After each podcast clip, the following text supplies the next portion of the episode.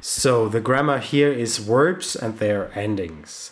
And we have a table here and the very yeah, the most important verb in in the German language is sein, to be. And we can see the forms here. So ich bin, I am, du bist, you are, and then he, it, and she. It's it's like in English, it's the same form ist. So he, she, is, it. Uh, no, he, she, it, is. Wir sind, we are. Ihr seid, you are. And then in plural. So in German, you have du as a singular and ihr as a plural for you. So more than one person. And still informal. So du and ihr would be informal you. And du would be the singular informal you. And ihr is the plural informal you. And you can see that the form of the verb changes. And then you have sie with a small s, which is which looks the same as the she, sie. But here it's plural and it means they, so sie sind, they are. And if you write it with a capital S, then it's the formal you, and that would be you are again. And the formal you does only have one form and it doesn't matter if it's singular or plural. So in in informal speech, it's a difference if you talk to one person, that would be du bist, or if you talk to more than one person, then it would be ihr seid. In English, both is you are. Um, and but for the formal you, it's sie sind. No matter if you talk just to to one person or to more than one person.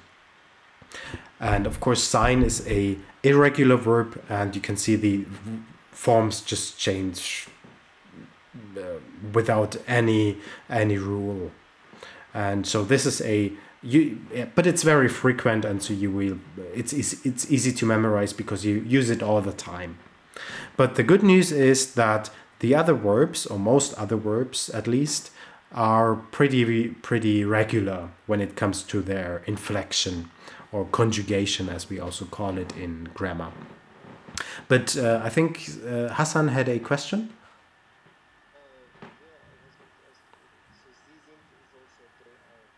Yeah, sie sind. Um, the small one, the small one means they are, and the capital one is uh, you are, and that's formal. Sorry. Okay, now let's let's take uh, a look at the regular verbs. And yeah, they give you some forms in the table, and actually, um, you can deduct the forms of the other verbs from the given forms. So you've got kommen, to come, trinken, to drink as infinitives, and then two verbs where you don't have an infinitive, and you have ich komme for ich, I, I come. By the way, in German we don't have a progressive form. So in English you would, so ich komme could either be I come or I'm coming. And you don't have that uh, distinction in German. In German it's just one uh, one form for which which would be two forms in English. Either I come or I'm coming because we don't have a progressive verb form, we would have to use an adverb to express that. Um, and uh, then you have the form for do for another verb, which you have to find the will have to find the infinitive, deducting from the whole table.